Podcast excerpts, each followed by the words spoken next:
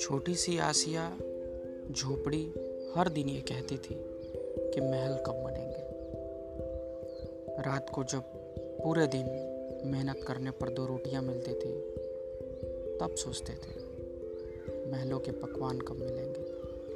Cycle के पहिए खींचते खींचते जब तलवे जवाब दे देते थे तब सोचते थे, मोटर कार कब मिलेगी। जब पूरा आसमां अपना था तो ये सोचते थे, हवाई जहाज़ में कब बैठेंगे।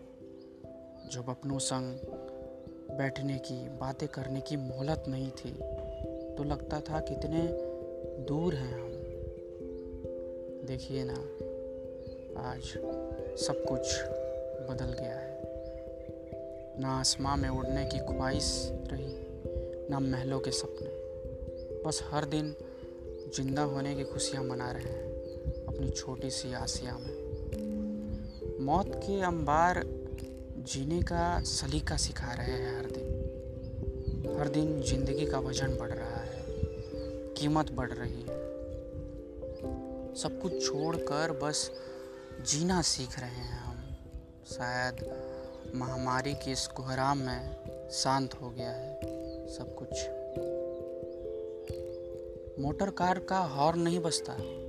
लोग घर में बंद है। कोई भाग नहीं रहा है।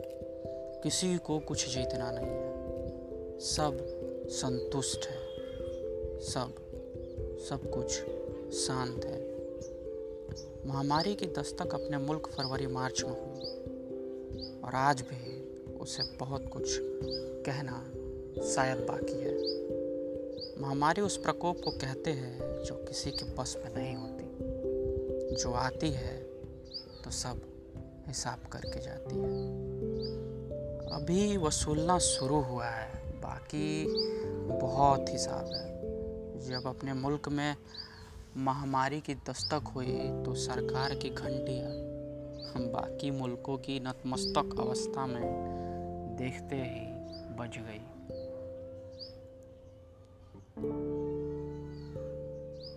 या यूँ कहिए कि अपनी कमजोरियों का अनुमान हमें भरसक हो गया।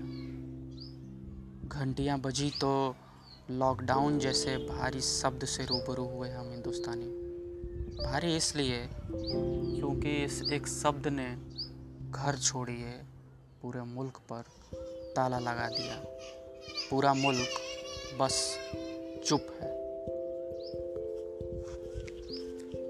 लॉकडाउन के अगले दिन से शुरू हुई हमारी असली परीक्षा, मुल्क की असली परीक्षा। पहले दिन की तबीयत कुछ यूँ रही कि हरिद्वार की तरह कट गई। और दूसरे दिन किसी छुट्टियों के भांति हमने गुजार ली।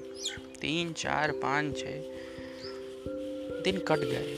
सातवें दिन बाहर जाने की तलब कुछ यूँ लगी मानो हवाओं का नशा किया हो हमने। विड्रॉल सिम्टम में तड़प कर मरते हुए अस्पतालों में बहुत लोगों को देखा है। पहली बार खुद पर महसूस किया था। चौदह दिन की लड़ाई तो अब भी बाकी थी।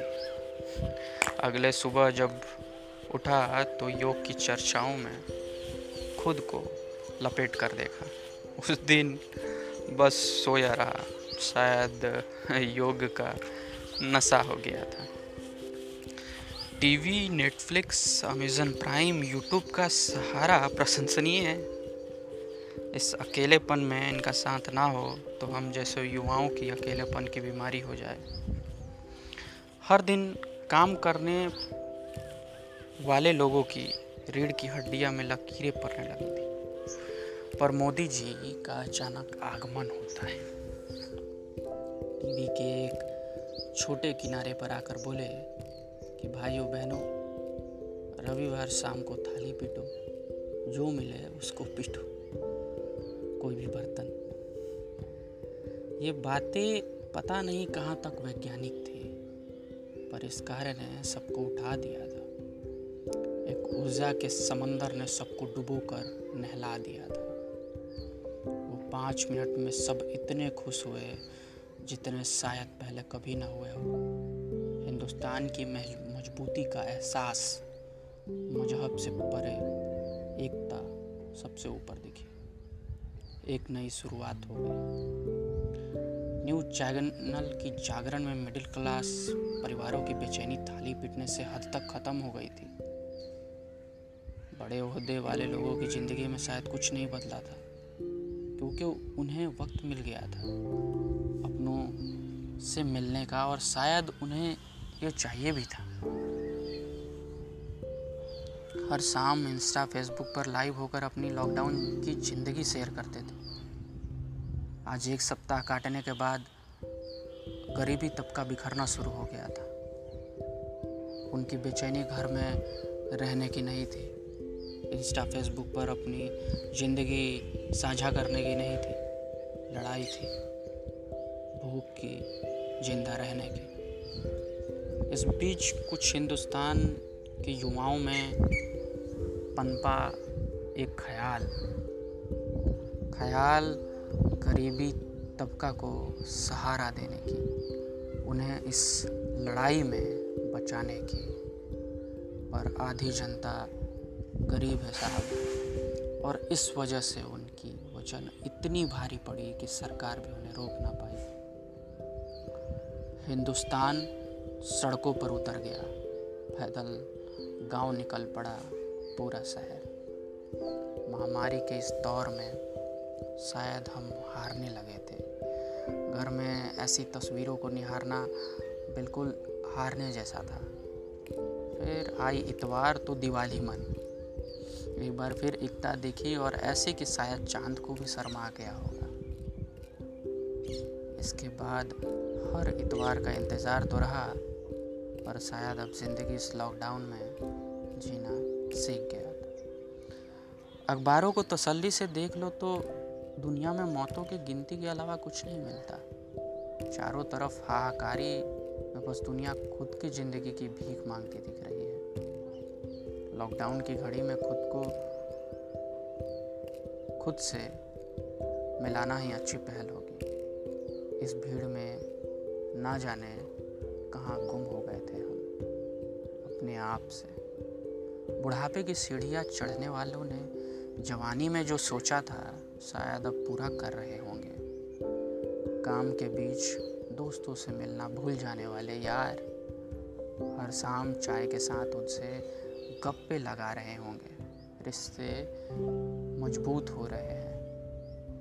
मैंने किताबें पढ़ना शुरू किया है, लिखना शुरू किया है। डॉक्टर बनने की ललक ने इस महामारी में सब कुछ पीछे छोड़ दिया है। भगवान होते हैं डॉक्टर। ये सुनते अलग ऊर्जा हर रोज़ मिल रही है। इस महामारी को सुकून के पर्दे से झांकना मैंने शुरू कर दिया है। गरीबों के हिंदुस्तान में एकता की अमीरी ने बहुत कुछ याद दिला दिया है।